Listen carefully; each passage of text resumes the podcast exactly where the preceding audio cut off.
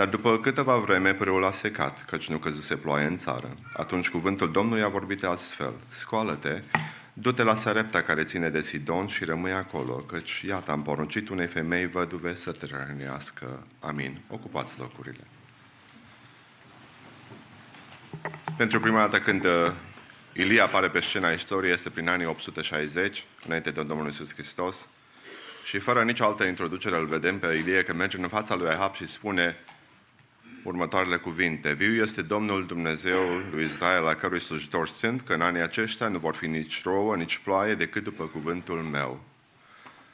Și înainte ca Ilie să mai poată să spună un alt cuvânt sau Ahab să întrebe cine ești tu, cum devii tu la mine și îmi spui aceste cuvinte, cuvântul Domnului vorbește din nou lui Ilie și spune, pleacă de aici și îndreaptă-te spre răsărit și ascunde-te la părul cherit. Însă, așa cum știm foarte bine această istorie, părul cherit într-o zi a secat și Domnul îi spune din nou lui Ilie, pleacă de aici și du-te în Sarepta Sidonului, căci am porucit unei văduve să te hrănească.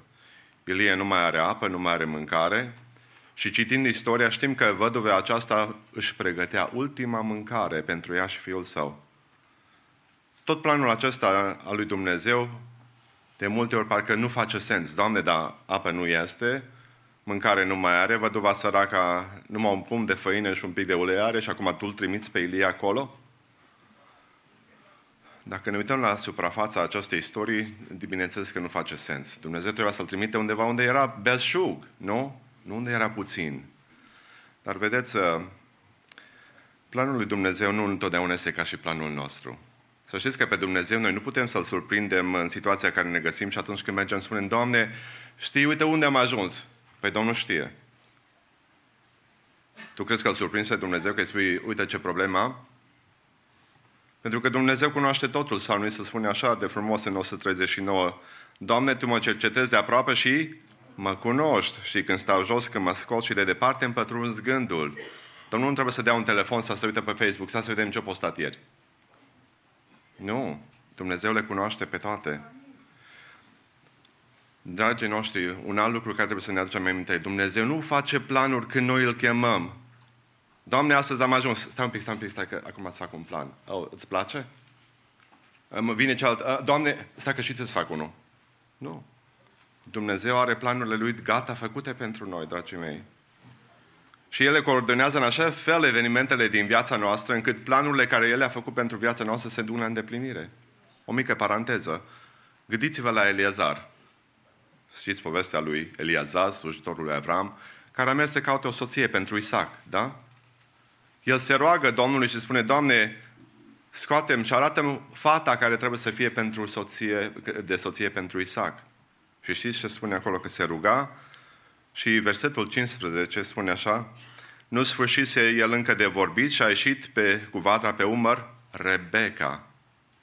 Acum gândiți-vă puțin. Rebecca, Dumnezeu trebuie să spună la Rebecca să plece de acasă mai devreme, nu? Înainte ca Aliezar să se roage. Rebecca să o fie gătită, aranjat frumos, că zice că fata era frumoasă, nu mers așa numai să, numai să meargă la fântână. Și apoi gândiți-vă, eu au trebuit să iasă pe poartă când el a spus Amin. Sau s-a rugat și a spus, asta, Doamne, să-mi dai semnul. Ea nu a mers în altă parte sau mai stat de vorbă cu vecina 5 minute. Gândiți-vă detaliile acestea. În aceea secundă, când el a încheiat rugăciunea, fata a ieșit pe partă. Sau gândiți-vă la Iona. Când Iona a fost aruncată peste bord, da? din barca afară, în mare, Dumnezeu credeți că au fost peștele acolo așa din întâmplare? Nu, asta a fost plănuit. Și Dumnezeu a pregătit și locul unde trebuia să stea Iona când privea la Ninive, curgubetele au crescut așa de frumos. Exact la capul lui, de acum de ne-au crescut la picioare. De ce au crescut la cap? Pentru că Dumnezeu are detaliile acestea la îndemână. Și viermele deja și venise din timp. Nu s-a întâmplat așa numai peste noapte. Au pornit mai mult, că la nume distanță mare viermele, nu? Nu poate să meargă așa repede ca noi. Toate aceste lucruri au fost plănite de Dumnezeu. De aceea ce, ce mă iumește pe mine e detaliile cu care Dumnezeu lucrează în viața oamenilor care se încred în El. Vedeți, Ilie nu zis, Doamne, dar de ce mă trimiți în Sarepta? Știi că acolo tata lui Izabela e împărat. Pe mine acolo mă trimiți. În Sidon? tot ce găsim, că Ilie se scoală, se duce și o, o întâlnește pe această femeie și ne spune, auzi, draga mea, uite aici cartea mea de vizită, eu sunt prorocul Domnului și um, mie se mi aduce niște apă și niște pâine. Nu. Spune, du-te și un pic de apă. Și pe când mergea să aducă apă, spune, atunci și o bucată de pâine. Și a răspuns, viu este Domnul Dumnezeul tău, că n-am nimic copt, n-am decât un pum de făină în oală și puțin un de lemn într-un ocior. Și iată, strâng două bucăți de lemne, apoi mă voi întoarce și voi pregăti ce am pentru mine și pentru fiul tău, pentru fiul meu, vom mânca și apoi vom muri. Din ceea ce spune văduva, ne dăm seama că e așteptat despre Dumnezeul lui Israel.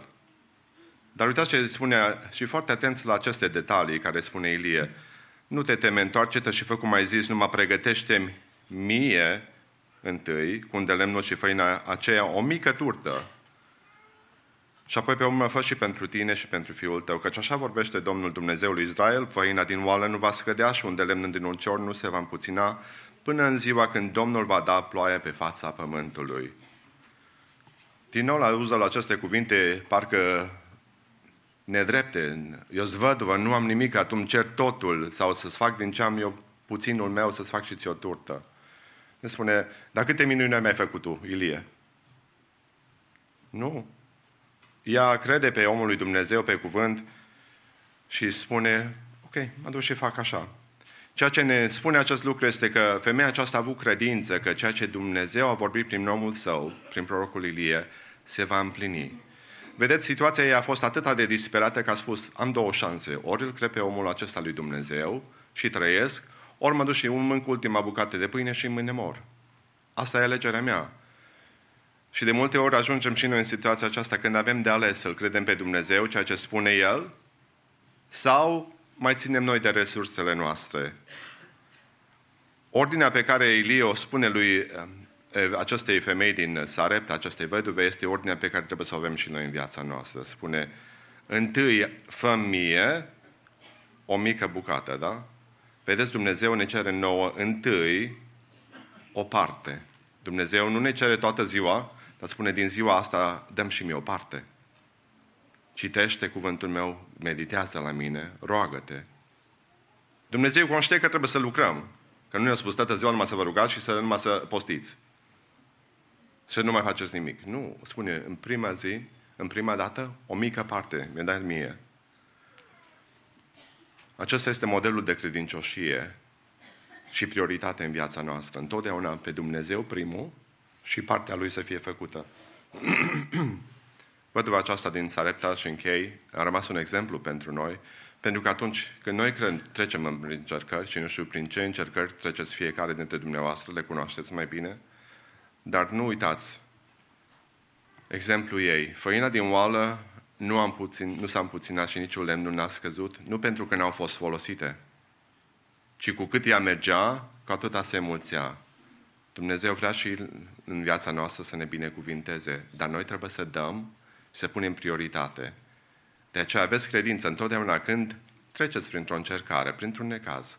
Nu uitați că Dumnezeul acela care a mulțit făina poate să se mulțească și astăzi.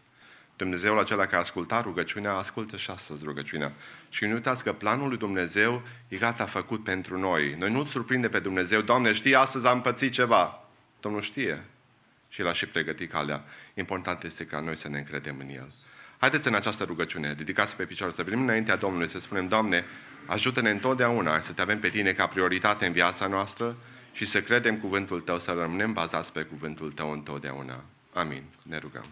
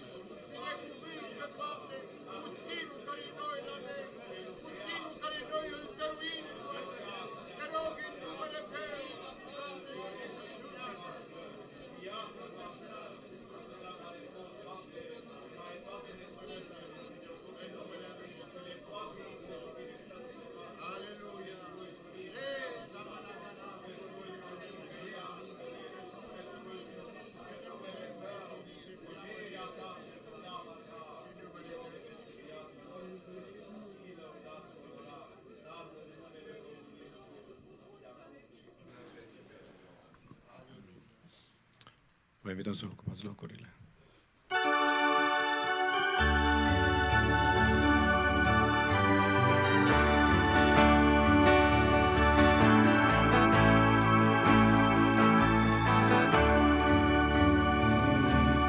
Vocea lui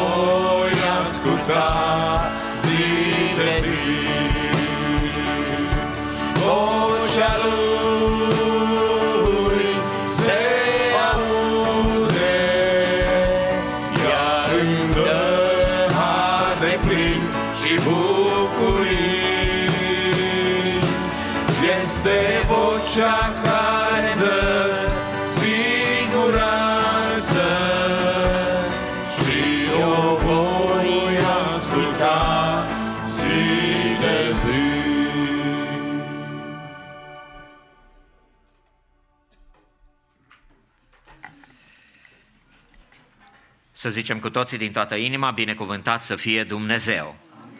Îi mulțumim Lui că în această zi Domnul ne-a ajutat să fim prezenți în casa Domnului și în locul acesta să ne bucurăm de harul minunat al lui Dumnezeu. Glorificat să fie Domnul. Citesc un mic pasaj din uh, rugăciunea lui Solomon când Dumnezeu îi se arată lui Solomon și spune cuvintele următoare în 2 Cronici, capitolul 7, de la versetul 11 până la 14. Când a isprăvit Solomon casa Domnului și casa împăratului și a izbutit în tot ce își pusese de gând să facă în casa Domnului și în casa împăratului, Domnul s-a arătat lui Solomon noaptea și i-a zis, Îți ascult rugăciunea și aleg locul acesta drept casa unde va trebui să mi se aducă jertfe. Când voi închide cerul și nu va fi ploaie, când voi porunci lăcustelor să mănânce țara, când voi trimite ciuma în poporul meu, dacă poporul meu peste care este chemat numele meu se va smeri, se va ruga și va căuta fața mea și se va abate de la căile lui rele. Îl voi asculta din ceruri, îi voi ierta păcatul și îi voi tămădui țara. Amin. Binecuvântat să fie Dumnezeu. Știm din cuvântul Domnului că ori de câte ori poporul Domnului a trăit în declin moral, spiritual sau în compromis lumesc, Dumnezeu a intervenit prin judecată, care s-a manifestat prin secetă, lipsă de recoltă, ciumă sau nenorociri. Dumnezeu însă în bunătatea Lui și în îndurarea sa cea mare face promisiuni poporului său când acesta trece prin aceste lucruri dacă îndeplinește câteva condiții. Și arăta cuvântul Domnului aici, prima condiție este dacă poporul meu peste care este chemat numele meu se va smeri. Avem nevoie să ne smerim înaintea lui Dumnezeu, să ne recunoaștem eșecurile noastre, să avem întotdeauna o atitudine de mâhnire din cauza păcatului, să ne reînnoim angajamentul de a face voia lui Dumnezeu. Smerenia înaintea lui Dumnezeu și a cuvântului său înseamnă să ne recunoaștem sărăcia noastră spirituală, nevoia noastră după Dumnezeu. De aceea Domnul Iisus în cuvântarea sa, în fericiri, spune, ferice de cei săraci în duh, căci a lor este împărăția cerurilor. Nu a fi sărac cu Duhul, ci a fi sărac în Duh și a simți întotdeauna nevoia după Dumnezeu și după lucrările Lui. Binecuvântat să fie Domnul! De asemenea, Psalmul 119 cu 67, unde David spune, până ce am fost smerit rătăceam, dar acum păzesc cuvântul tău. Deci până când a intervenit smerirea din partea lui Dumnezeu, spune David, rătăceam, dar acum când cunosc cuvântul tău și poruncile tale, le iubesc și nu mai rătăcesc pentru că păzesc cuvântul tău. Domnul să ne arate și să ne ajute să avem această atitudine de smerenie înaintea lui Dumnezeu. Dacă poporul meu se va ruga, spunea Dumnezeu aici, să ne rugăm pentru îndurare și să depindem în totul de El. Îi mulțumim lui Dumnezeu că biserica noastră în această săptămână, în această perioadă de 21 de zile, a stat în post și în rugăciune. Și în săptămâna care a trecut am avut niște seri minunate de rugăciune. Vă mulțumim tuturor care ați luat parte, care ați venit și care ați înțeles că este bine să ne prezentăm înaintea lui Dumnezeu în jerfă și în rugăciune. Dumnezeu să ne binecuvinteze pe fiecare să ne încredem în El în vederea intervenției sale. Rugăciunea noastră să fie înflăcărată și susținută, adică stăruitoare. Aceasta dorește Dumnezeu. Ne arată cuvântul Domnului în Iacov, capitolul 5, în Luca, capitolul 11, să ne rugăm stăruitor înaintea lui Dumnezeu pentru ca Domnul să răspundă rugăciunii noastre. Dacă poporul meu va căuta fața mea, aceasta înseamnă întoarcere la Dumnezeu din toată inima. Să tânjim după prezența Domnului, nu numai atunci când trecem prin necaz, prin încercări, ci în permanență să tânjim după fața lui Dumnezeu. În 1 Cronici 16, cu versetul 11, cuvântul scrie, căutați pe Domnul și sprijinul Lui, căutați necurmat fața Lui. Binecuvântat să fie Domnul. În Psalmul 27, David se roagă și zice în felul următor, inima îmi zice din partea ta, caută fața mea și fața ta, Doamne, o caut. Binecuvântat să fie Dumnezeu.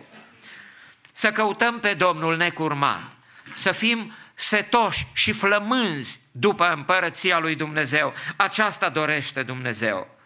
Dacă poporul meu se va abate, spune în al patrulea rând, de la căile lui rele, aceasta înseamnă o căință sinceră prin părăsirea tuturor păcatelor și a oricărei forme de idolatrie să ne aducem aminte dacă există vreo formă de idolatrie în viața noastră și să ne îndepărtăm de lucrul acesta, căci Dumnezeu nu iubește închinarea la idoli. Dumnezeu iubește poporul care îl caută pe el și care se recunoaște pe el, cu o căință sinceră prin părăsirea tuturor păcatelor. Renunțare la chipul lumii este lucru care îl cere Dumnezeu de la poporul său și apropiere de Dumnezeu pentru a căpăta îndurare, iertare și neprihănire.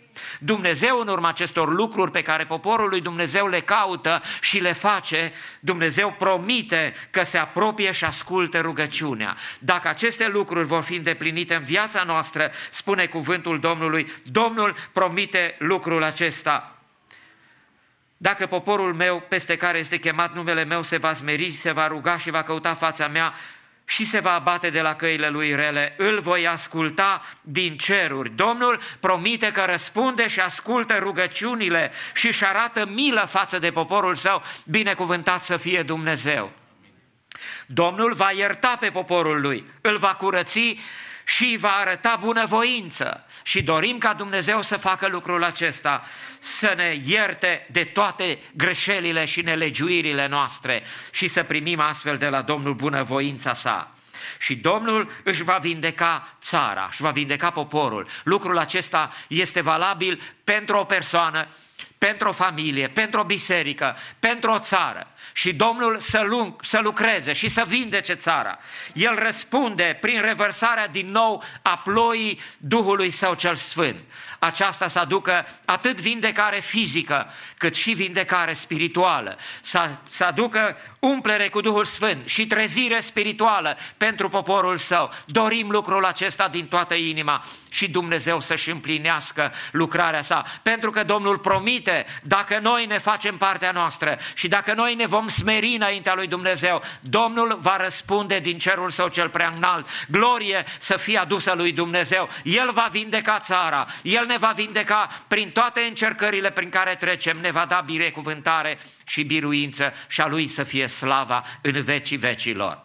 Dorim ca Dumnezeu să binecuvinteze această cauză, această rugăciune pentru cauze, să ne rugăm lui Dumnezeu. Și așa cum a fost menționat, pe lângă cauzele care fratele păstor Moise le va duce înaintea noastră, să ne rugăm pentru ele, să ne rugăm pentru țară ca Dumnezeu să o vindece, pentru țara noastră în care trăim, pentru președintele Trump, ca Domnul să-i dea biruință prin încercarea grea prin care trece și Dumnezeu să lucreze, căci de fericirea țării acesteia depinde și fericirea noastră. Suntem învățați de cuvântul lui Dumnezeu să ne rugăm pentru toți oamenii și în mod deosebit pentru cei înălțați în dregătorii. Dumnezeu să vindece țara aceasta, Dumnezeu să vindece familiile noastre, să vindece problemele prin care trecem noi, să ne dea trezire spirituală și binecuvântare, căci de la El vine ajutorul și la El este harul, gloria Lui. Vom prezenta aceste cauze prin fratele Moise și apoi ne vom ruga.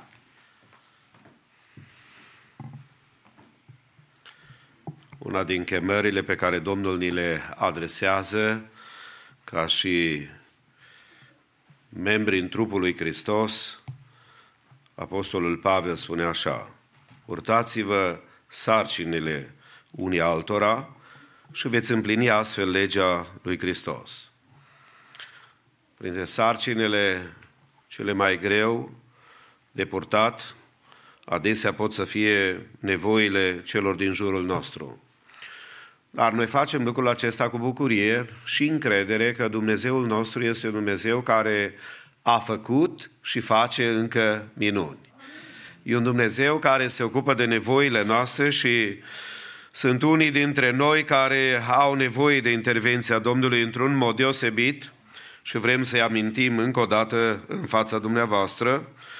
Uh, nu înainte ca să subliniez că, așa cum are biserica obiceiul bun, pentru mai multe familii sau persoane programate în mod alfabetic, cum le avem în uh, lista de membri.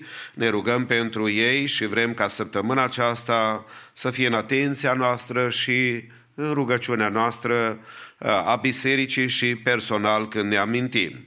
Este vorba de familia Balaj, Ioan și Iuliana, Balaj, Florin și Ligia, Balaj, Adriana și Florin.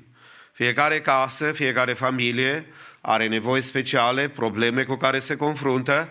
Noi, ca biserică, dorind în toată inima ca Domnul să binecuvinteze aceste familii și El să le ia în brațul său și să le poarte de grijă. Încă o dată, uh, rugăciunea noastră prin postul care s-a adus înaintea Domnului, prin rugăciunile care le aducem înaintea lui Dumnezeu, avem certitudinea că Domnul le ascultă și Mulțumim Domnului în ziua de azi pentru perioada aceasta în care am putut să venim înaintea Domnului și sper și cred că și dumneatale ai făcut partea dumneatale pentru ziua când era programată cel puțin sau poate chiar mai mult și vrem să ne rugăm Domnului pentru cauze uh, personale a unor frați. Fratele păstor Lazar Gog și sora Magdalena este în atenția rugăciunilor noastre. Încă o dată zicem Dumnezeu să se ocupe de el. Amin. Și apoi uh, fratele Nelu Filip, de asemenea, are binecuvântarea Domnului să se simtă mai bine, dar cerem din partea Domnului ca Domnul să-i dea sănătate de plină. Amin. Fratele păstor Corneliu Olan, uh, care este cu noi în dimineața aceasta din Biserica Elim uh, Atlanta, ne roagă să purtăm pe un frate cu numele Victor, care a fost dus de urgență la spital, încă nu are un diagnostic clar. Domnul care cunoaște fiecare nume, fiecare situație, ne unim în dimineața aceasta și zicem bunătatea Domnului să fie peste viața lui. Aducem înaintea Domnului pe fratele Sergiu Știrbu, de aici dintre noi, a cărui tată a fost chemat de Domnul la cele veșnice și el este plecat acasă să fie cu ceilalți din familie. Fiecare știm ce însemnează despărțirea de cei dragi. Am vrea să ne rugăm ca mângăierea Domnului să fie peste el. Protecția Domnului să fie în călătoriile care le face și Dumnezeu să mângăie familia îndoliată. Aducem înaintea Domnului pe uh, cei care sunt din biserică de aici de la noi, pe sora Lidia Gherci, familia Lăpuște, aducem pe sora Maria Rus din Portland, uh, pe Elisabeta Siegel din Germania, verișoară primară de soției care trece prin chemotherapy treatment.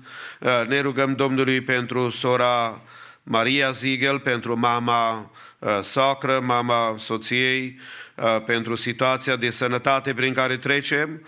Ne rugăm pentru sora Lidia Mana, pentru fratele Nelu Chiș cu cancer din Chicago, Iosif Faur uh, cu cancer din Phoenix, Arizona, uh, tânărul Calvin Bot, frații sionori a bisericii, departamentele bisericii, uh, ne rugăm pentru proiectul de construcție, ne rugăm ca îndurarea lui Dumnezeu să fie peste noi. Frați și surori, doriți ca Domnul să se atingă de noi. De aceea suntem aici. Vă invit să ne ridicăm. Și dacă mai sunt și alte cauze, pentru că aș vrea să spun că problemele nu vin, dar de la o clipă la alta, de la un minut la altul, de la o oră la alta, pot să apară situații uh, pe care numai bunătatea și îndurarea lui Dumnezeu poate să lucreze. În partea surorilor, fie cu voce tare, fie cu ridicare de mâini înaintea Domnului, partea fraților, Haideți strigătul inimii să se audă până la Domnul. Ne rugăm așa cum stăm. Tatăl nostru.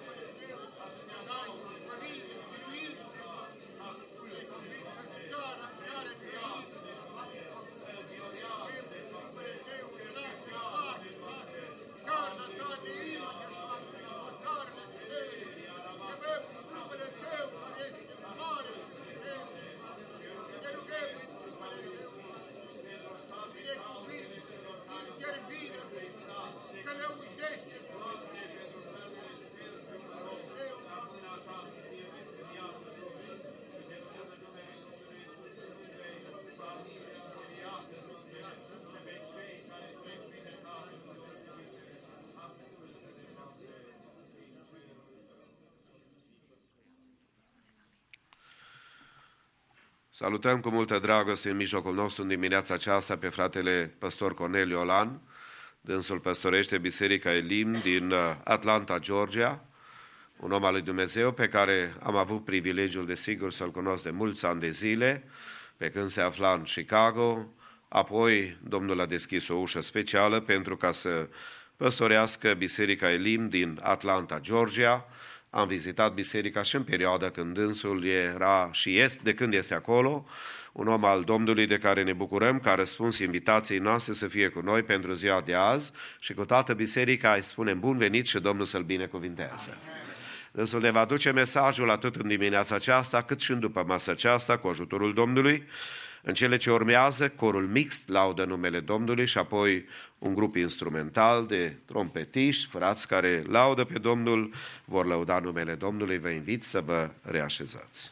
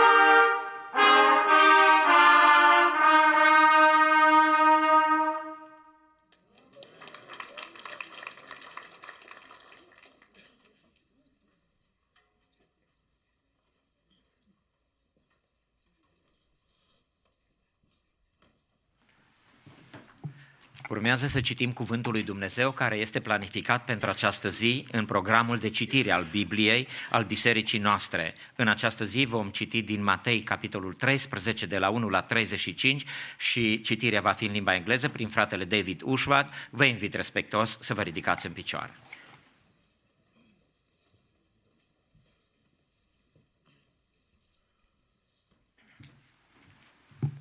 Good morning, church. Matthew chapter 13, out of the ESV version.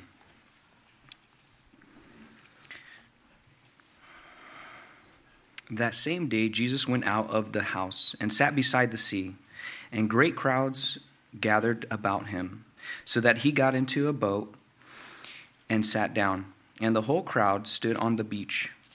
And he told them many things in parables, saying, A sower went out to sow. And as he sowed, some seeds fell along the path, and the birds came and devoured them. Other seeds fell on rocky ground, where they did not have much soil, and immediately they sprang up, since they had no depth of soil. But when the sun rose, they were scorched. And since they had no root, they withered away. Other seeds fell among thorns, and the thorns grew up and choked them. Other seeds fell on good soil and produced grain, and a hundred uh, and a hundredfold, some sixty, some thirty. He who has ears, let him hear. Then the disciples came and said to him, Why do you speak to them in parables? And he answered them, To you it has been given to know the secrets of the kingdom of heaven, but to them it has not been given. For to the one who has, more will be given, and he who has an abundance, and he will have an abundance, excuse me. But for, from the one who has not, even what he has will be taken away. This is why I speak to them in parables, because seeing they do not see, and hearing they do not hear, nor do they understand. Indeed, in their case, the prophecy of Isaiah is fulfilled that says, You will indeed hear, but never understand, and you will indeed see, but never perceive.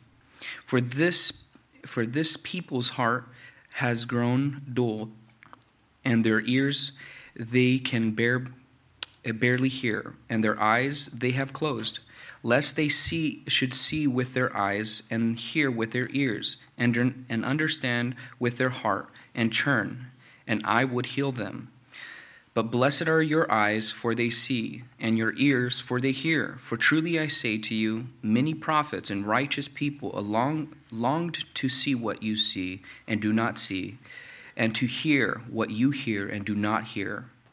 Then hear then the parable of the sower. When anyone hears the word of the kingdom and does not understand it, the evil one comes and snatches away what has been sown in his heart. This is what was sown along the path. As for what was sown on rocky ground, this is the one who hears the word and immediately receives it with joy.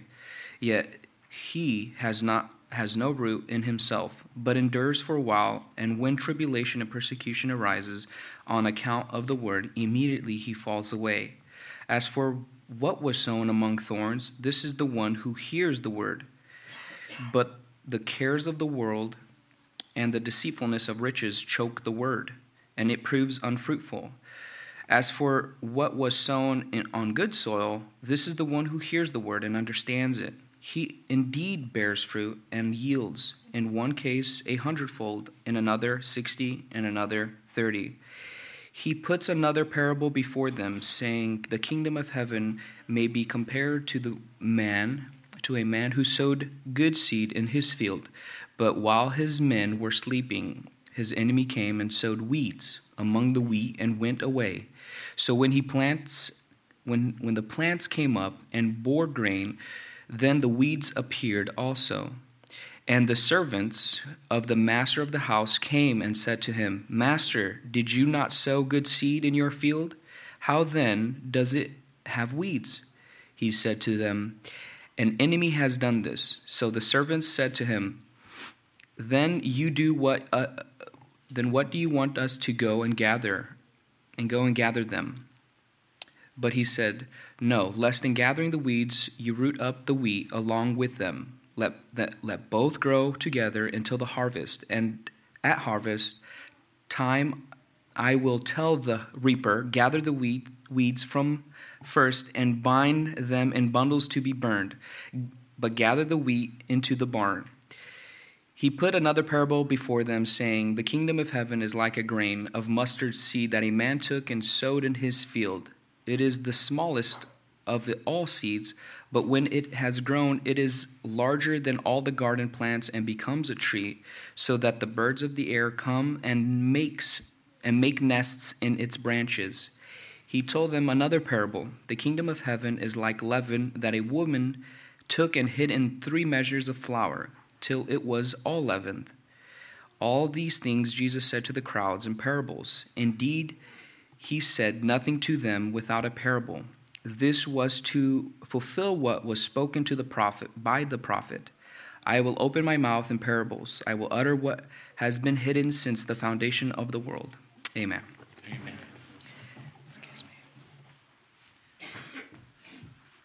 Mulțumim Domnului pentru cuvântul sfânt care a fost citit. Dorim în continuare să lăudăm pe Dumnezeu aducând înaintea Domnului darurile noastre de bună voie. Cuvântul Domnului în Evrei 13 ne arată cuvintele acestea minunate. Versetul 15, prin el, prin Domnul Isus, să aducem totdeauna lui Dumnezeu o jertfă de laudă, adică rodul buzelor care mărturisesc numele Lui. Și să nu dați uitării, binefacerea și dărnicia, căci lui Dumnezeu jerfe ca acestea îi plac. Vom face lucrul acesta în timpul unei cântări în comun. Vă rog să vă reluați locurile.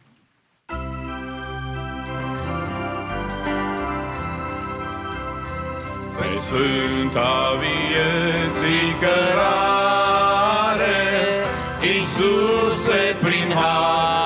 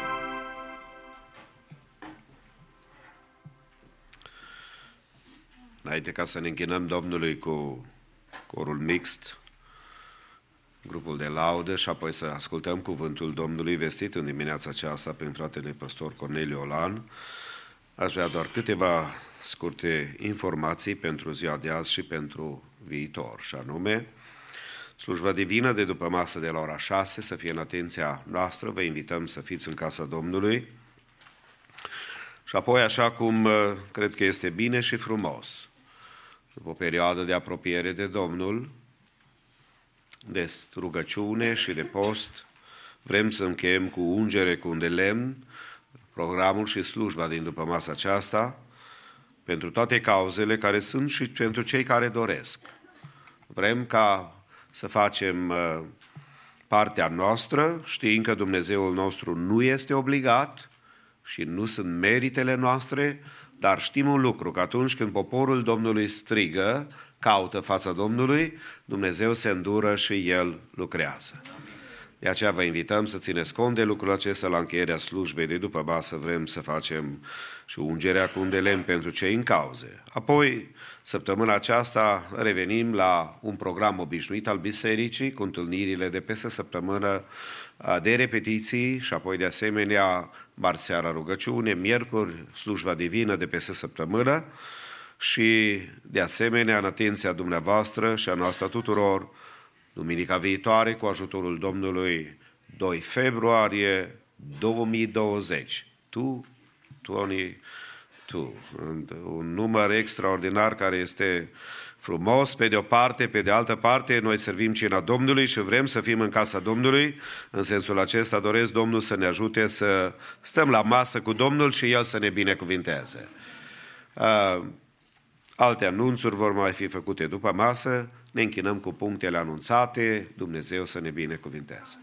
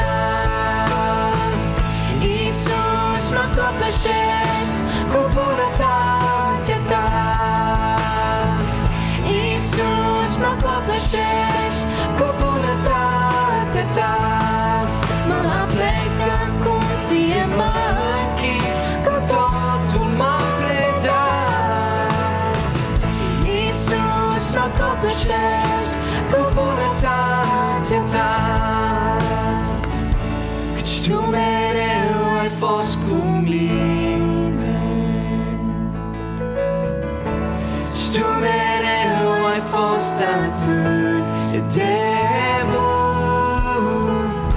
Și cât eu voi avea suflare Vreau să-ți cânt bunătate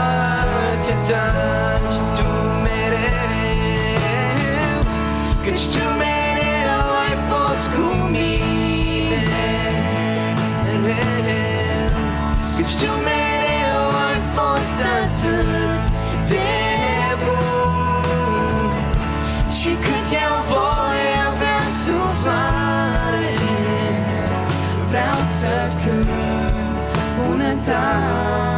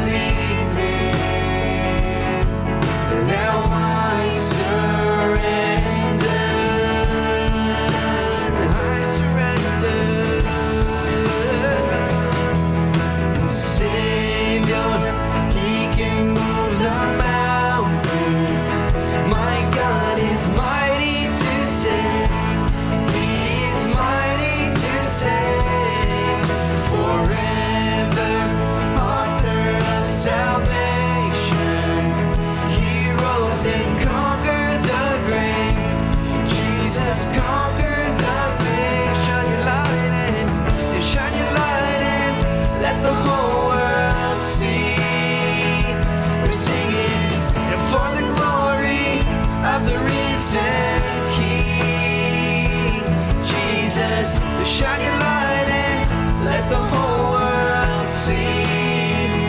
We're singing for the glory of the risen King and Savior. He can move the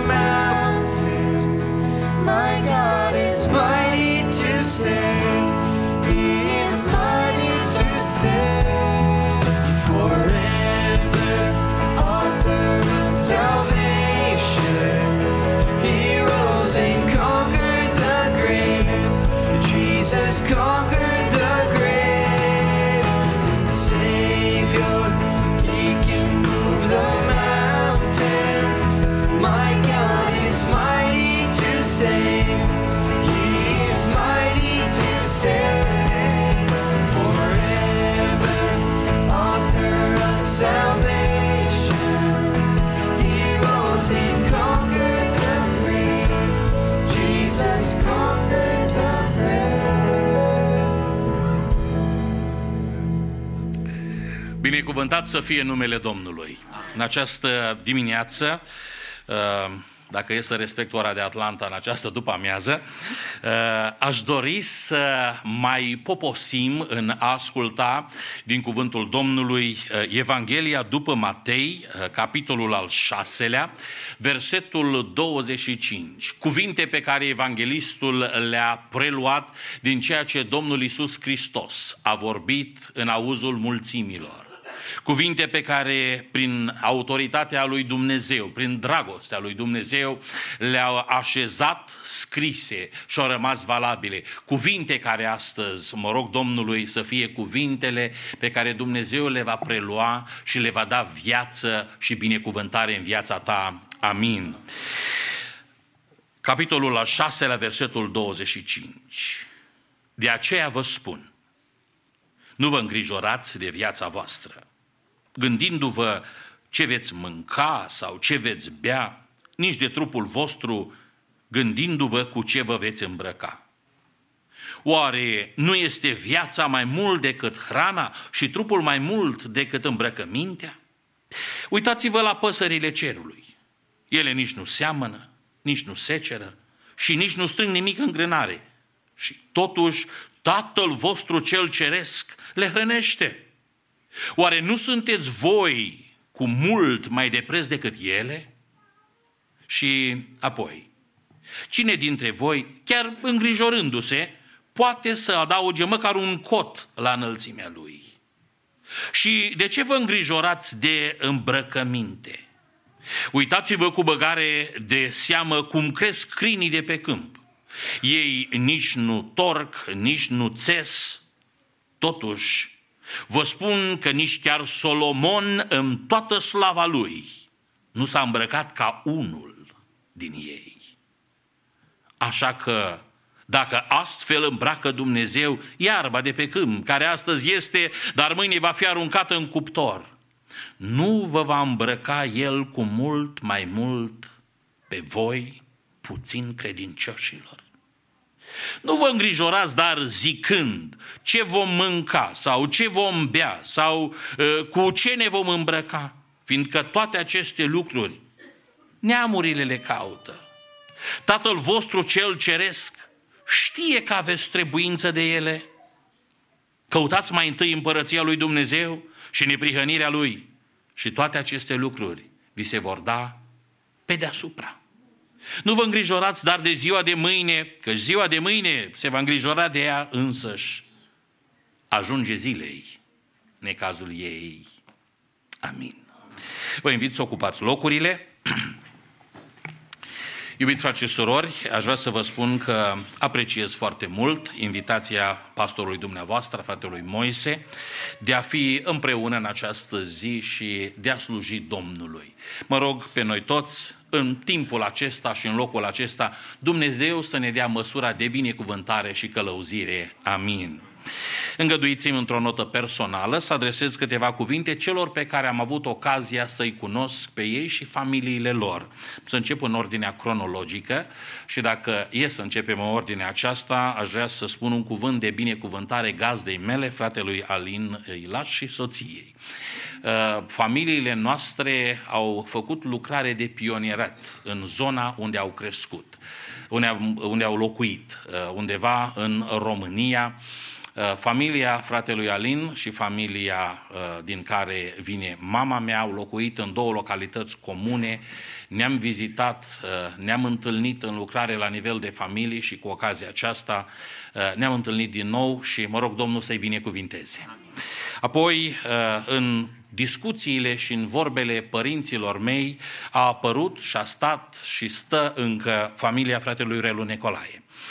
De pe când nu-l cunoșteam, era un bun prieten al tatălui meu uh, care a trecut la Domnul și aș dori să mă rog Domnului să vă binecuvinteze, frate Relu, pe dumneavoastră și familia. În anii 90, când eram student la o deschidere de uh, an universitar, au venit mai mulți frați, uh, fratele Lazar Gog, pentru care v-ați rugat, uh, alți frați, printre care și fratele Moise Gaode. Acolo a fost prima mea întâlnire cu el, fiind unul din zecele de studenți care a participat. Apoi ne-am întâlnit în orașul Chicago, unde parte din familia Gaode este și uh, cu bucurie am avut harul să slujească Biserica Elim atunci când a venit.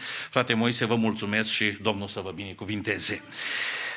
În această zi aș dori să împărtășim câteva gânduri despre probabil uh, sesizata idee din acest pasaj pe care Domnul Isus Hristos o prezintă și anume ideea îngrijorării. Îngrijorării. Când Dumnezeu mi-a adus în atenție acest pasaj, era o perioadă din viața noastră de familie destul, destul de aglomerată. Se cereau decizii, se cereau direcții și pasajul acesta a venit în atenția ochilor mei.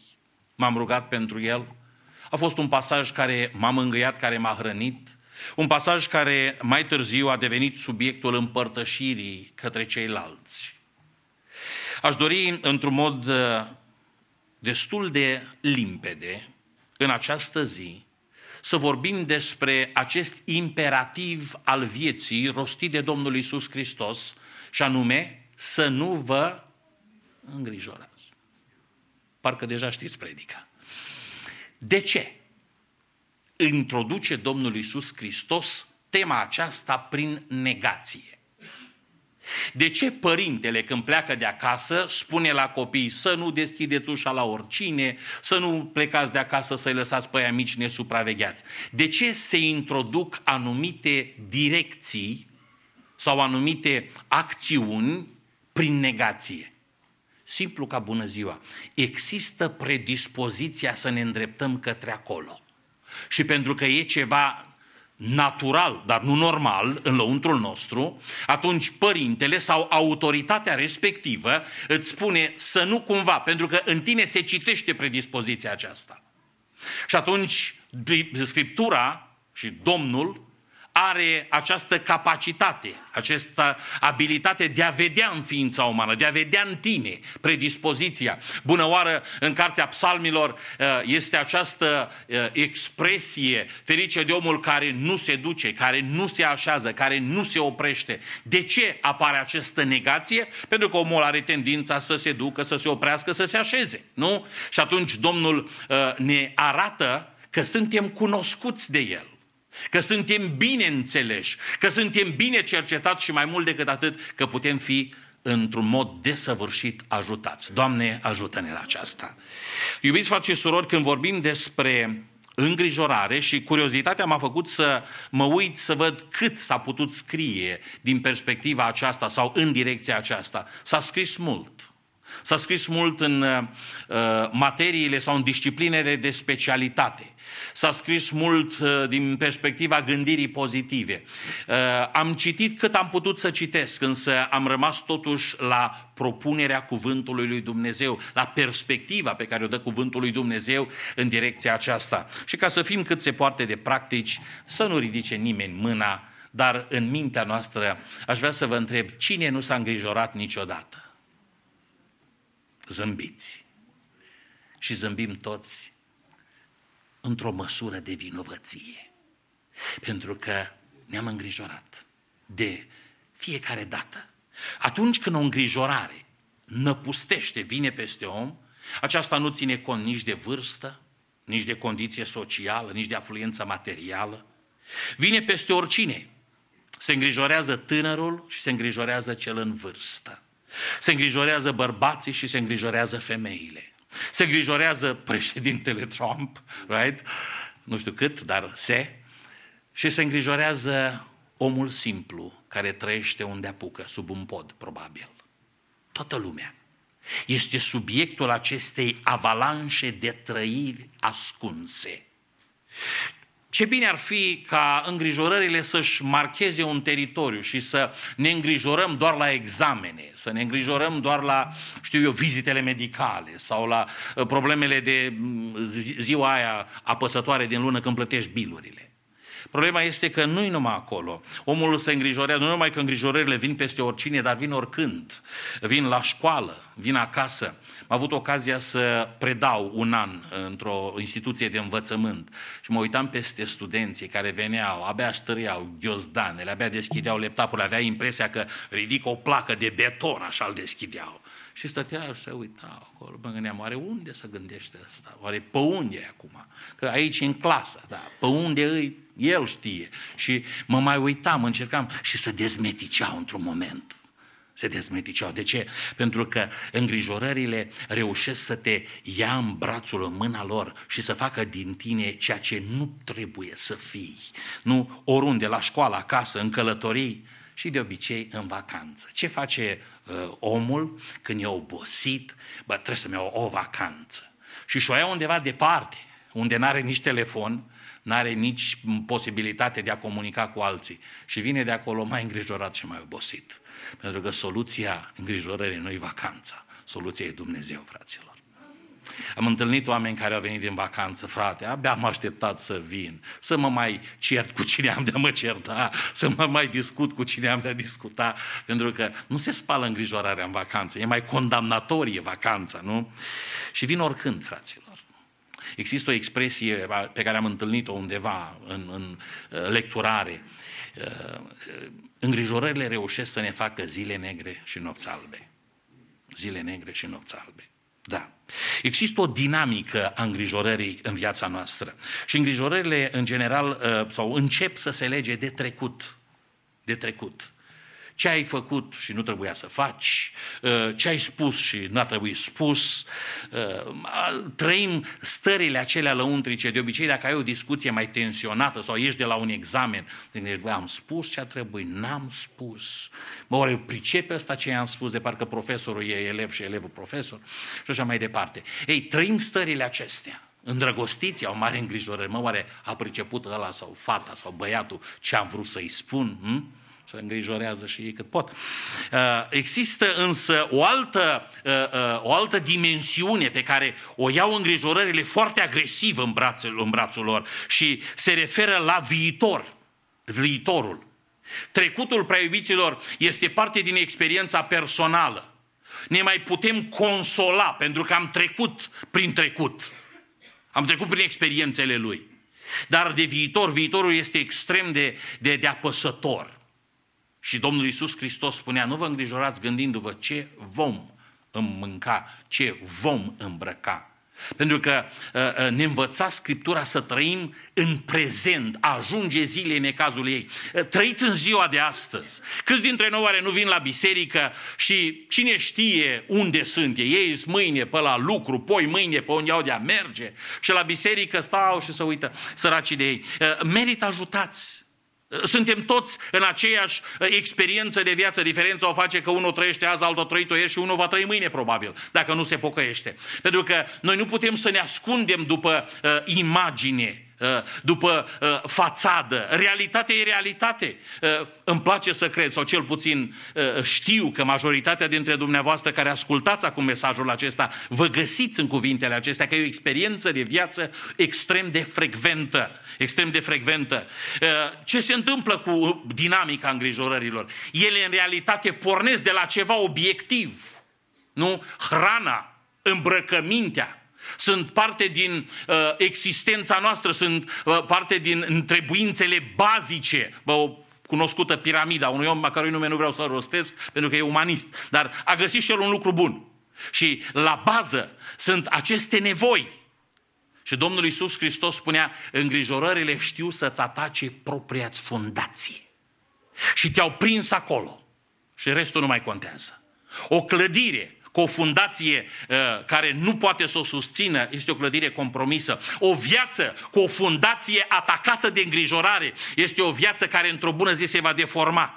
Ca o clădire de aia care începe să, uh, uh, să pice într-o parte, în alta, apar fisuri. Nu mai este o, o clădire care oferă confort, siguranță. Este o clădire care uh, mai degrabă uh, poate fi amenințătoare. Uh, Aș dori să observați că iau un adevăr pe care îl, îl schimbă, îl schimonosesc. Am avut ocazia să întâlnesc oameni, familii, din biserică și din afara bisericii, prin natura profesiei și să îi văd gândindu-se, oare cu ce plătesc școala copiilor? Oare cu ce o să îmi plătesc viața la bătrânețe când am să ajung să stau pe undeva? Mă uitam la ei, dar, dar ce vârstă aveți dumneavoastră? Și care-i treaba la 50 de ani să vă socotiți și o să faceți la 70 de ani? Întâi nu știu dacă ajungeți pe acolo și încep să zâmbească. Pentru că încerci să-i aduci în ziua de astăzi. Și să nu îi lași să gonească în anii, pă, când? Pentru că e neînțelept lucrul acesta. Uh, uh, Îngrijorările preiau ceva obiectiv din viață, es- uh, ele iau realitatea și cum face un copil din plastelină ce vrea, îngrijorările creează niște monștri care ți aduc. Și te gândești, dar cum țin eu 4, 5, 6 copii? Doamne ferește, dar din ce ori hrăni? Dacă pică economia, nu? Că noi românii suntem obsedați cu asta și vom reveni la aspectul ăsta. Dacă, cu, cu ce îi rănesc eu? Unde-i duc? Și dintr-o dată ne trezim cu toată genealogia, uh, în tot neamul în cap. Nu e adevărat, fraților. Nu e adevărat. Ajunge zilei, necazul ei. Ajunge măsura aceea pe care Dumnezeu o îngăduiește. Nu tu o alegi. Dumnezeu le pune la cale. Dumnezeu le îngăduie uh, uh, uh, măsura. Nu pot ajuta niciodată la nimic îngrijorările. Uh, mai, mai ascultam la telefon uh, conversații care exprimau realități. Cine are o ureche bună, nu? Cine are arta de a asculta, prinde expresiile astea. Vai, frate, chiar sunt îngrijorat. Sau sunt îngrijorată de cutare. Mai gândește-te puțin dacă merită îngrijorarea. Pentru că spune aici cuvântul Domnului și apoi, hai să presupunem bine, hai să presupunem că argumentăm în favoarea îngrijorării. Dar dacă accepti îngrijorarea ca o trăire în viață, cine ar putea, chiar îngrijorându-se, să adauge măcar un cot la înălțimea lui? Nobody. Nimeni. Pentru că îngrijorările nu ajută la nimic. Pot afecta în mod negativ chiar cele mai strânse și mai frumoase relații ale vieții, iubiți frați și surori. Da, sunt combinatorii. Îngrijorarea nu are un domeniu de activitate. Bă, n-ai bani și, bă, sunt îngrijorat că n-am bani, dar sunt bucuros că sănătos. Uiți de sănătate când n-ai bani și uiți de bani când n-ai sănătate, pentru că îngrijorarea le amestecă pe toate ca într-o tulumbă. Știți ce e? Căutați și veți găsi. Ia, le amestecă pe toate. Le amestecă pe toate. Uh, într-o zi, uh, ca să aveți idee despre ce înseamnă asta, uh, cel mai mic tot voia el curios să vadă ce se întâmplă în mașina de spălat. Și uh, avea un screen așa mare și l-am ridicat să vadă că mai bine arătam eu decât să duc el pe acolo, să-și bage degetele. Și să uită el, să uită, să uită și zice, hainele mele și a fratelor meu toate au aceeași culoare. Deci, că toate, avea dreptate ce a văzut băiatul. Și așa se întâmplă de multe ori în capul nostru. Tătă de o culoare, tătă de o hărmălaie. Totul e o vraiște. De ce? Pentru că atunci când n-ai bani, nu mai ai nevoie nici de soția frumoasă, nici de copiii sănătoși, te, te distruge cu totul. Nu, biserica nu-i biserică, casa nu-i casă, serviciul nu-i serviciu, nu, nu, nu ai nicio satisfacție. Pentru că îngrijorările te fac să fii un om deconectat de realitate. Și te aruncă într-o mașină de spălat în care totul are o singură culoare. Totul are o singură culoare. Ascultați bine, de aia ne mai și clănțănim printre noi. În biserică ne clănțănim, în familie, clănțănim, adică ne certăm. Right? Ei, uh, uh, uh, de, aia, de aia avem ce avem de a face uh, cu... Nu ne mai plac nici păstorii și îngăduiți-mi, tagma noastră trebuie să ne apărăm puțin, frate Moise. Uh, să știți că nu suntem chiar așa de negri și de răi și de nepricepuți cum credeți. Dar înainte de a ajunge la un păstor sau la un părinte sau la un dirijor, ea începe socoteala de la dumneavoastră. Să vedeți dacă nu cumva baza judecății e foarte amestecată. Și nu cumva gândim din viteza. Ați încercat vreodată să vă învârtiți așa și să mergeți? Nu încercați, dar vă spun eu că e, e, cam așa pățește omul cu îngrijorarea. Și merge, și merge, și merge, de, nici nu știi ce face. Este o trăire, prea iubiților, încerc să ilustrez ca să putem să înțelegem, dar este o trăire atât de adevărată și atât de, de, de frustrantă și atât de furătoare de viață și de realitate și de realitate. Relațiile noastre suferă. Luca 10, 40 și 42. Marta era împărțită cu multă slujire. A venit repede la el și i-a zis, Doamne, nu-ți pasă că sora mea m-a lăsat să slujesc singură? Zi, dar să-mi ajute. Drept răspuns, Iisus i-a spus, Marto, Marto, pentru multe lucruri te îngrijorezi și te frămânți tu, dar un singur lucru trebuie. Maria și-a ales partea cea bună, care nu îi se va lua, fraților. Ați prins sensul expresiilor de aici, nu? Atacă și afectează cele mai frumoase relații. La cine s-a răstit prima dată Marta? La cine? La Domnul, fraților. Doamne, ce s-a întâmplat cu casa mea? Ce s-a întâmplat? Știți ce s-a întâmplat? Cu casa ta nu s-a întâmplat nimic. E o casă normală ca celelalte, trece printr-o încercare. Dar ce s-a întâmplat cu tine? Pentru că ești, spune aici Domnul Iisus Hristos, descriind-o foarte bine pe Marta, care a venit repede la el, nu? Când dăm de un necaz, unde venim? Repede la rugăciune, la păstor, la biserică și venim repede. Atunci chiar venim repede. Oho, îl sculăm noaptea, îl trezim dimineața, îl căutăm în cursul zilei. A venit repede la el și i-a zis, dar n-a venit repede la el ca să îi ceară ajutorul, ci a venit repede la el să-i reproșeze lui, că o ține pe Maria acolo și să-i reproșeze și să-i spună, uite ce erai Maria. Vă regăsiți în cuvintele astea? Cel puțin, dacă nu astăzi, mai de demult, toți suntem la fel, toți trăim experiența aceasta. Doamne, nu-ți pasă? Doamne, nu-ți pasă de noi. Prea iubiților, încercarea are un timp, însă îngrijorarea îți fură măsura de răbdare în prezența lui Dumnezeu. Sunt oameni care au expresia, m-a uitat Dumnezeu, m-a abandonat Dumnezeu. Nu te-a uitat și nu te-a abandonat. N-ai un să fugi, dar Dumnezeu te asistă. Dar când îngrijorarea îți pune uh, mâna pe viață, mântuirea nu-i mai mântuire. Bucuria nu-i mai bucurie. Viața nu-i mai viață. Toți suntem în, în complexul acesta de îngrijorări și suntem vinovați. Avem de-a face cu Dumnezeu. Nu avem curaj să ne rugăm noi. Doamne, de ce mai nu se roagă nimeni așa? Dar în mintea noastră tot la Dumnezeu ne îndreptăm. Și ne întrebăm, dar de ce eu? De ce mie? De ce e atât de mult? Și lucrul acesta are un singur răspuns. Victimă a îngrijorării.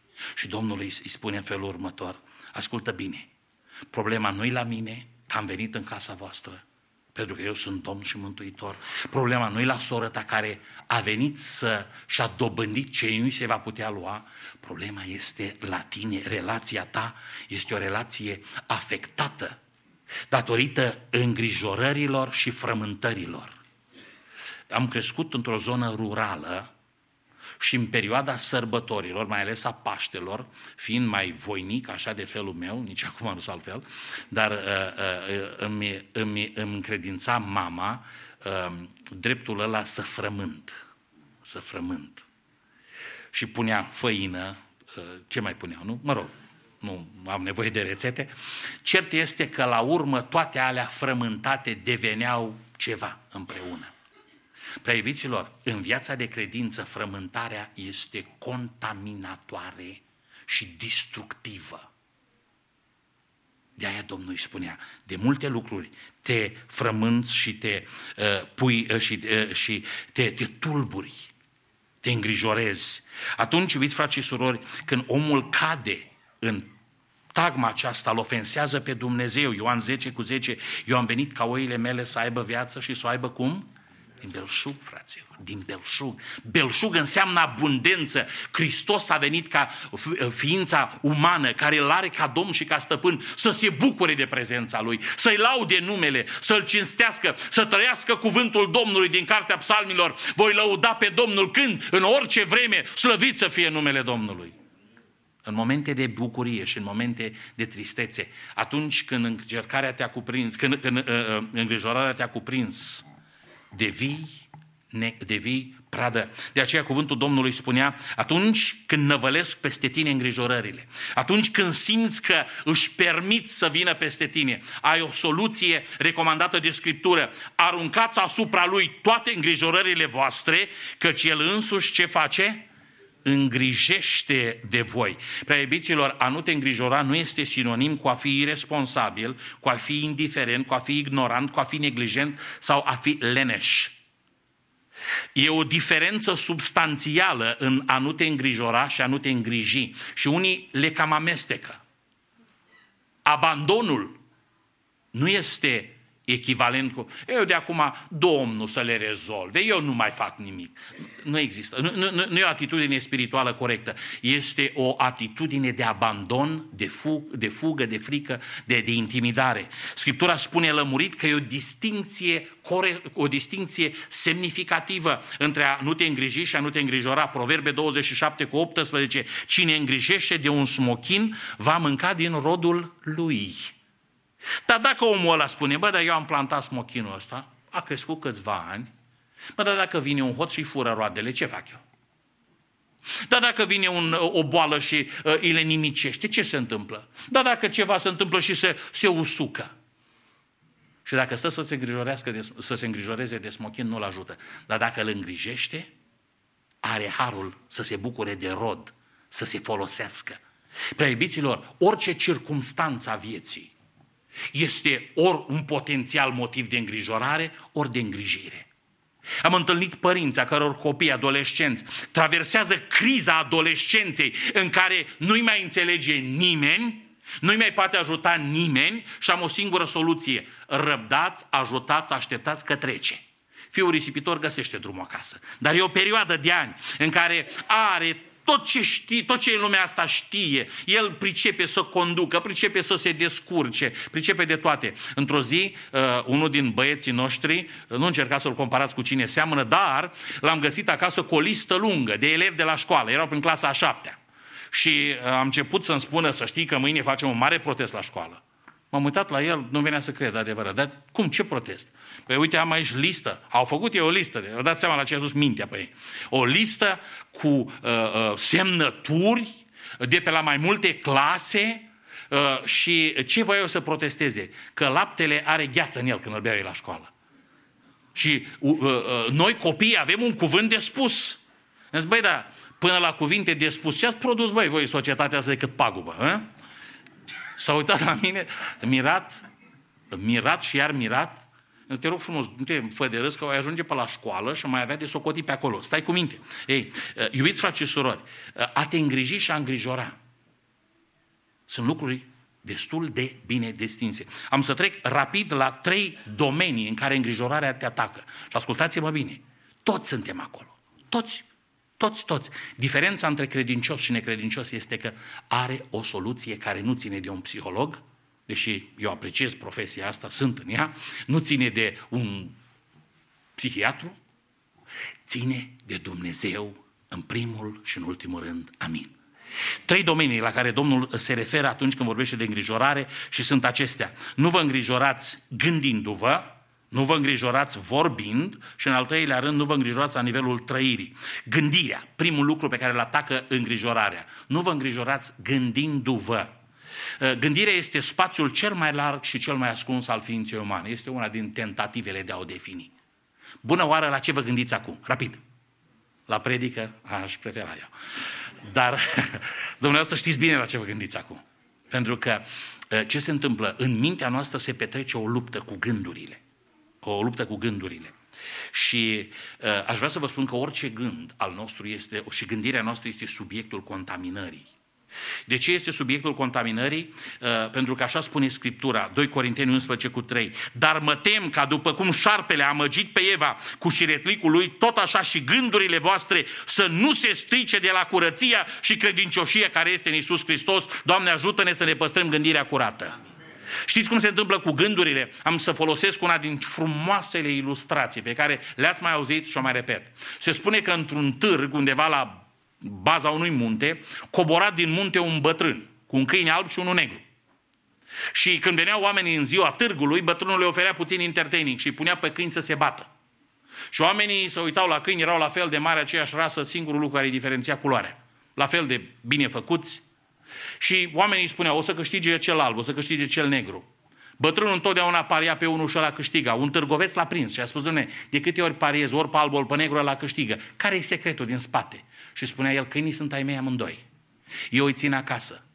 Pe unul îl hrănesc și pe unul îl înfometez. Și întotdeauna cel înfometat pierde și cel hrănit câștigă. Știți care gând câștigă noi? Cel hrănit mai bine. Hrănești nenorocirea, necazul, anticiparea uh, lucrurilor prăpăstioase, aia câștigă, frate. Și să vezi ce dreptate îți dai. Dar dacă ai să hrănești gândul care vine de la Dumnezeu, ăla va câștiga. Pentru că totul depinde de capacitatea noastră. Resursele lui Dumnezeu sunt din belșug și îngrijorarea îți dă resurse de asemenea. Este o problemă de alegere. Ce alegi? Aia te hrănește, aia îți dă biruința, aia te duce mai departe. Spune cuvântul lui Dumnezeu Ioan 13 cu 2, diavolul a pus în Iuda gândul să-l vândă pe Hristos. I-a contaminat gândirea. Unde a pătruns la nivelul gândirii? Acolo suntem vulnerabili în, jude- în, în perspectiva judecății, suntem vulnerabili în perspectiva îngrijorării. Îngrijorării determină acțiuni greșite atunci când îngrijorarea contaminează gândirea. Voi aduce peste poporul acesta, spunea Ieremia, o nenorocire care va fi rodul gândurilor lor. Au gândit și consecința a fost nenorocirea. Proverbe 14 cu 22. În adevăr, spune Scriptura, cei ce gândesc răul se rătăcesc. Se rătăcesc.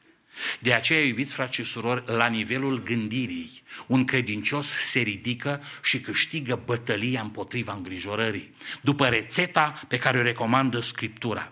Apostolul Pavel era și el, așa cum a fost Domnul Isus Hristos, în măsură să cunoască realitatea despre gândirea ființei umane. Și el spunea în Cartea Corinteni, noi, adică credincioșii, oamenii care l-au pe Dumnezeu, răsturnăm izvodirile minții și orice, uh, uh, și orice în, înălțime care se ridică împotriva cunoașterii lui Dumnezeu și orice gând îl facem ce? Rob ascultării de Hristos, slăvit să fie numele Domnului. Gândirea noastră, iubiți frați și surori, nu este prada filozofiei din jurul nostru. Trăiți într-unul din statele în care vă compătimim, asta e. Georgia face parte din Bible Belt, right? Satana e și acolo, fraților. Satana e și acolo. Este o problemă de maturitate și înainte de, de, de aceasta este o problemă de o decizie personală. Apostolul spunea, orice gând, orice izvodire a minții, a oamenilor sau a altor oameni, orice o minte creează, trebuie să fie filtrul Scripturii în măsură, în, în materie de îngrijorare, la nivelul gândirii tale. Hrănește gândurile care vin de la Dumnezeu. Pune-le în fața Scripturii scaldă-le în rugăciune, binecuvintează-le cu post. Și ai să vezi că îngrijorarea nu mai are domeniu și nu mai are putere asupra gândirii. De aia spunea cuvântul lui Dumnezeu în Cartea Coloseni, gândiți-vă la lucrurile de sus, nu la cele de pe pământ. De ce? Pentru că atunci când interferează, domină, unele domină. Când vezi cerul prin perspectiva pământului, e greu să-l vezi. Dar când vezi pământul prin perspectiva cerului, e o experiență deosebit de, de, de binecuvântată. Spunea cineva că noi nu suntem niște ființe uh, uh, fizice cu experiențe supranaturale. Noi suntem niște ființe cerești cu experiențe fizice. Vedea lucrurile într-o altă perspectivă. Mă rog în această zi, indiferent ce trăiești la nivelul gândirii, probabil nu știe nici mama, nici tata, nici soția, nici soțul, nici păstorul, nici dirijorul, indiferent ce se zbate acolo, mă rog ca Dumnezeu să pună Duhul Sfânt peste gândirea noastră. Și acolo unde gândirea a rămas pradă a îngrijorării, Dumnezeu să pună Duhul Sfânt acolo. Există posibilitatea aceasta. Noi, adică nu eu, spuneați prins ideea, e plural, noi, noi împreună ne unim și dacă cineva are un gând care îl robește, mărturisește-l, pentru că acel gând poate fi învins. Well, urmează al doilea element, al doilea domeniu și aș dori să fiți foarte atenți. Domnul Iisus Hristos merge în mod gradual, înțelept. A doua componentă a ființei umane afectată de gândire, când îngrijorarea ți-a învins gândirea, ce se întâmplă? Nu vă îngrijorați, dar vorbind, zicând. Pentru că vorbirea Urmează după gândire, nu? Din prisosul inimii ce face? Vorbește gura, adică din cei înăuntru dă pe afară. Dă pe afară. Uh, vorbim despre deja numai de o persoană, când vorbim despre vorbire, ci vorbim deja despre două persoane, cel puțin, dacă nu nouă, dacă nu 99, dacă nu toată biserica. Că ăia care vorbesc singuri sunt un alt capitol, vai de ei. Dar atunci, ascultați-mă bine, când îngrijorarea ți-a învins gândirea, următorul pas este vorbirea.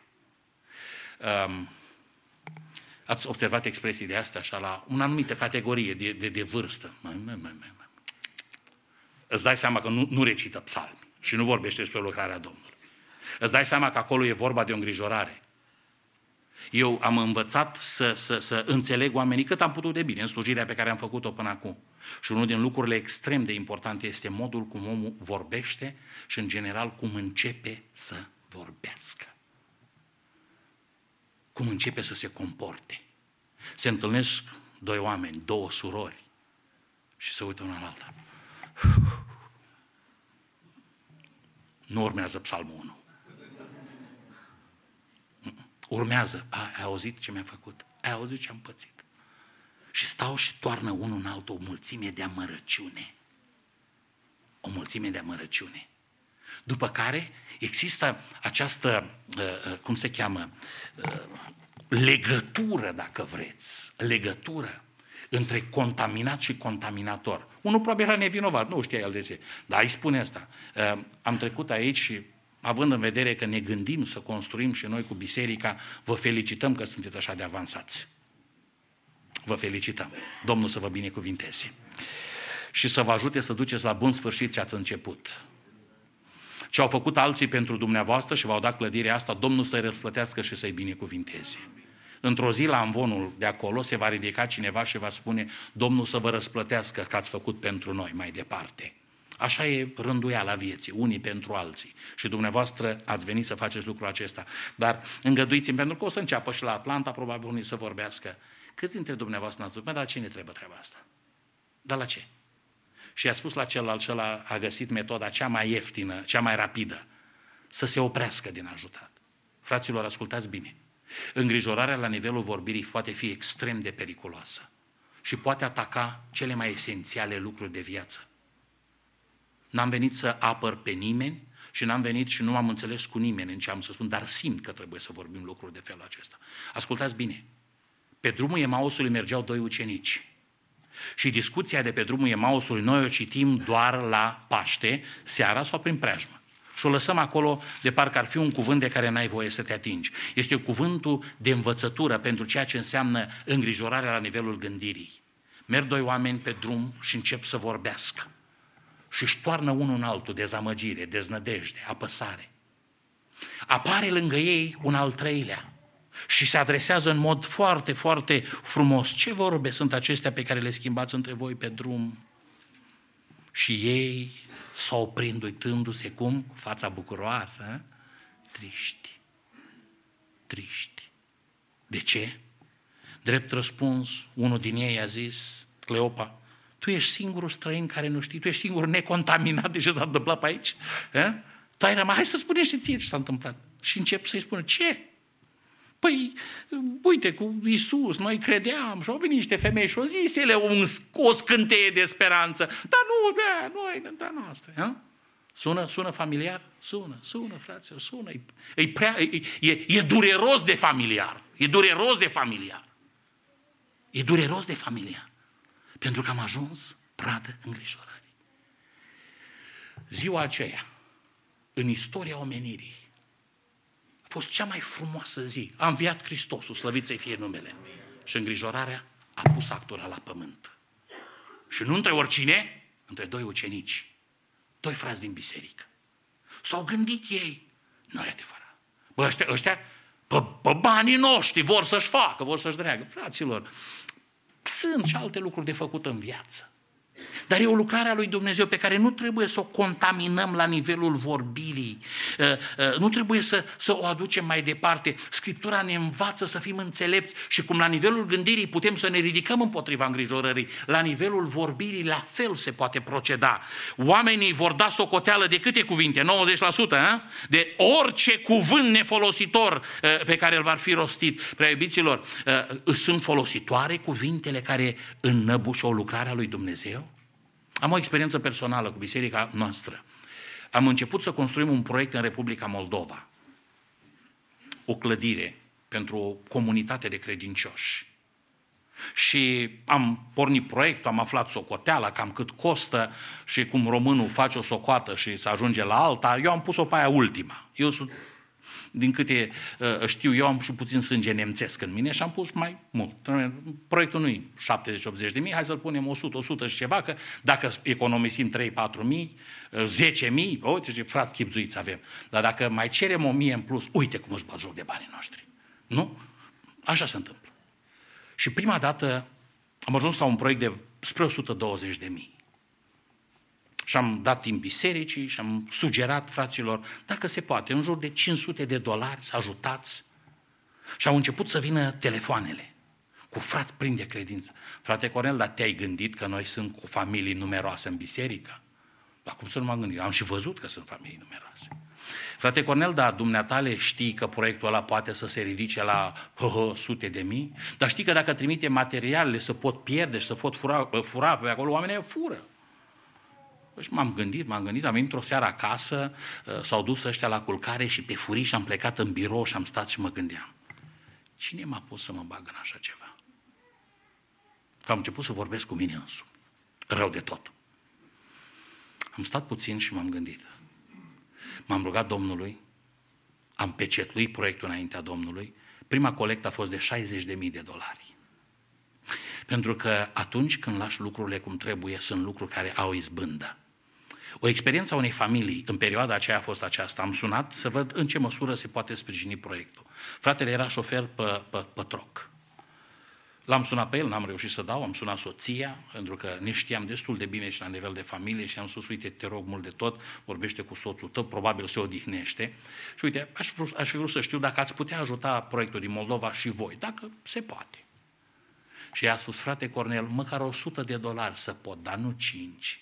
Dar uite, au fost vreo două curse pe care soțul meu le-a făcut, sunt vreo șase, șapte luni de când nu le-a plătit și ne tot promit aia că să ducă, să dau un cort și, frate Cornel, nu mai vin banii aia, suntem exagerat de rău cu banii.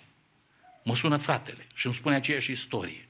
Și în mintea mea s-a sălășluit un gând și am spus, ascultă bine, îmi pare rău de tine, o să mă rog pentru tine, o să stau înaintea Domnului să-ți dea Domnul izbândă, dar dacă cumva se întâmplă ca banii aia chiar să vină, ce faci? Dublu dau, frate.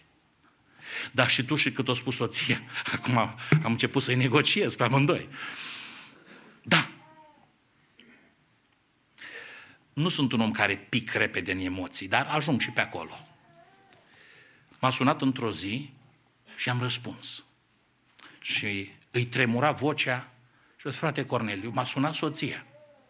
Și au venit toți banii de la cursele alea. Și ne, ne ținem de cuvânt și sprijinim lucrarea. E important, iubiți frate și surori, să lăsăm pe Dumnezeu deasupra, să vorbească. Țineți minte că Apostolul Pavel s-a ridicat și spune, s-a ridicat într-un moment de criză mare criză. Naviga, era, era, navigau și uh, uh, uh, în navigarea aceea de pe mare, uh, apostolul s-a ridicat și a vorbit oamenilor și le-a spus despre încrederea în Dumnezeu. Apostolul Petru se ridică la Rusalii și când oamenii erau confuzi pe acolo, ce cu zăpăceala asta de vorbe, cu penticostale? Și Biblia ne spune și cu multe alte cuvinte mărturisea îndemna și zicea, mântuiți-vă din acest neam păcătos. La nivelul vorbirii, apostolul s-a ridicat, ceilalți lângă ei. V-ați imaginat ce ar însemna să mă ridic eu să predic, să stea comitetul de o parte și de alta în picioare? N-ar mai mișca unul pe aici. Ei, cam așa s-au ridicat apostolii și au început să vorbească. Și vorbirea lor a contat. Vorbirea ta, aducând o alternativă binecuvântată, contează. Contează. Pentru că Dumnezeu ce a început duce la bun sfârșit, iar harul de a fi unealta lui Dumnezeu e ceva aparte. Dumnezeu te-a binecuvântat pentru o vreme de aceasta. La nivelul vorbirii, n-accepta îngrijorarea care l-a contaminat pe unul la gândire. El când îți vorbește, îți vorbește contaminat la două domenii de viață, în gândire și în vorbire. Tu ești un om al lui Dumnezeu care trebuie să îi aduci lucrurile duhovnicești. Vorbiți între voi cu psalmi, cu cântări de laudă și cântări duhovnicești. Bineînțeles, recitându-i psalmul 23, când omul e amărât, nu-l ajută, dar folosind principiile biblice, îl aduci la realitate. Doamne, ajută-ne la aceasta. Când un om îți aduce, își exprimă îngrijorarea la nivelul vorbirii, tu nu ești containerul în care își varsă amărăciunea, ci ești soluția pentru problema lui. Dumnezeu în mod providențial l-a trimis nu să te contamineze, ci să le libereze pe el. Doamne, ajută-ne la aceasta. Vorbiți între voi cu cântări de laudă și cântări duhovnicești. Vorbirea voastră să fie uh, totdeauna cu har și dreasă cu sare. Condimentarea a vorbirii. Du-te băi de aici, vorbești prostii. E una. Și spui, frate, să mai întâmplă. Oamenii mai ajung în momente grele de viață. Mai trec prin valea umbrei morții și apoi urcă pe culmile gloriei. Și probabil ești în ascensiunea asta. Am să mă rog pentru tine, nu vii mâine să vorbim sau am să te sun mâine și să-l vezi cum se potolește, cum simte că vine ajutorul, cum Cleopa și celălalt nu mai se gândesc la socoteli și ascultă, că oamenii aceștia la un moment dat, oameni care nu vedeau nimic, au început să vadă. Și a spune cuvântul lui Dumnezeu. Al treilea și doar tangențial, uh, îngrijorarea ne atinge la nivelul trăirii, la nivelul trăirii sau a înfăptuirii, spunând aici Domnul Iisus Hristos aceste lucruri, neamurile le caută. Neamurile. Există o uh, criză a materialismului și a uh, uh, orcoholici. Știți ce înseamnă asta, nu? Înseamnă român. Asta înseamnă. Orcoholic în America înseamnă român. Sunt echivalente. Care e cuvântul de ordine? Oh, alegeri, anul de alegeri. Eu stau și ascult pe oamenii care aruncă pesimism, probabil și din imprudență, dar și cu socoteala făcută de acasă. O real estate moare, pică. Și l-am întrebat pe un frate, auzi frate, matale de când vii în, ajut, în sfatul bisericii astea, la, la dumneatale în fiecare zi pică real estate-ul. Nu știu ce e cu dumneatale. Ascultați-mă bine, iubiți frați și surori. Care e vorba, dacă pică economia, dacă iese tromp, dar dacă nu iese tromp, și stăm și trombonim, tromponim. Prea iubiților, prea iubiților, ascultați-mă bine. Un exemplu uh, puțin, îngăduiți-mă, îl spun rapid, dar cu, cu, cu, cu însemnătate. Se spune că un stăpân îi spune slugei sale. Auzi, uite, am șapte căpițe de paie pe câmp. Ție îți dau șase. Dar a șaptea nu atingi nici cum. Adică referindu-se la zilele săptămânii. Și se spune că Argatul s-a dus, a pus căruța lângă prima, a doua, a treia, a patra, a cincea, a șasea și a tras căruța lângă a șaptea și s-a uitat în jur și cu mâna tot furaș și arunca în căruță. Ei, cam așa spocăiții cu ziua de duminică. Era un tânăr care uh, uh, a trebuit să-și repare mașina. Acum, el știe ce a spus. Frate Corneliu, sâmbătă pe la 11 noapte, am trimite mesaj, nu mai poate că mâine his Camry got broke and he has to fix it. Mi-a spus așa, la ora 11 noaptea, e prea târziu ca să mai pot să negociez cu tine ceva. Mâine dimineața la ora 9 ești la biserică, nu cumva mai târziu. Cânți cântarea și te păzească Dumnezeu să nu cumva să-ți vină a pleca acasă după ce cânți cântarea, că mai sunt ăștia, știți? Cântă și... Și dacă la ora 12 și 10 nu ești în birou să vorbim, e problemă mare. A apărut a apărut, să stăia așa, a cântat o cântare, vai de ea de cântare. Pentru problema era meeting și am întrebat așa, ascultă-mă bine. Eu nu știu cât ți stricată mașina, că mecanic nu-ți deloc. Dar știu un singur lucru. Duminica nu se repară mașini. Luni dimineață pe la 10 îl sun, dar unde ești? O în drum spre lucru. Păi nu te cu mașina la reparat. Nu știu, frate, îmi da cheie și a pornit. Uh, uh, ori, ori m-a mințit și s-a prins în propria minciună, ori ceva, ceva s-a întâmplat, dar un lucru știu. Prea la nivel de trăire, ce e lui Dumnezeu, lui Dumnezeu. Când e timp de închinare, dați-le lui Dumnezeu. Haideți să fim diferiți. O lume musulmană, când e ora de închinare, nu contează unde sunt. Se închină. Și o creștinătate care îl are pe Dumnezeu are toate scuzele să nu participe nici la repetiții, nici la rugăciune, nici la biserică. De ce? Pentru că sunt îngrijorați. Dar dacă pică economia, prea iubiților, și dacă n-a mai picat până acum și nu știm noi cum e cu o economie picată, chiar suntem așa de uituci, numai ceva ani sunt în urmă. Și s-ar putea vorbi despre economie care pică să ne mai dea Domnul experiență, ca să mai trăim odată.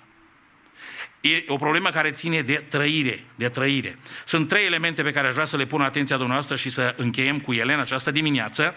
Aici Domnul Iisus Hristos face o ordine, o ordine extraordinar de importantă. Căutați mai întâi împărăția lui Dumnezeu, adică primul lucru, principiile lui Dumnezeu.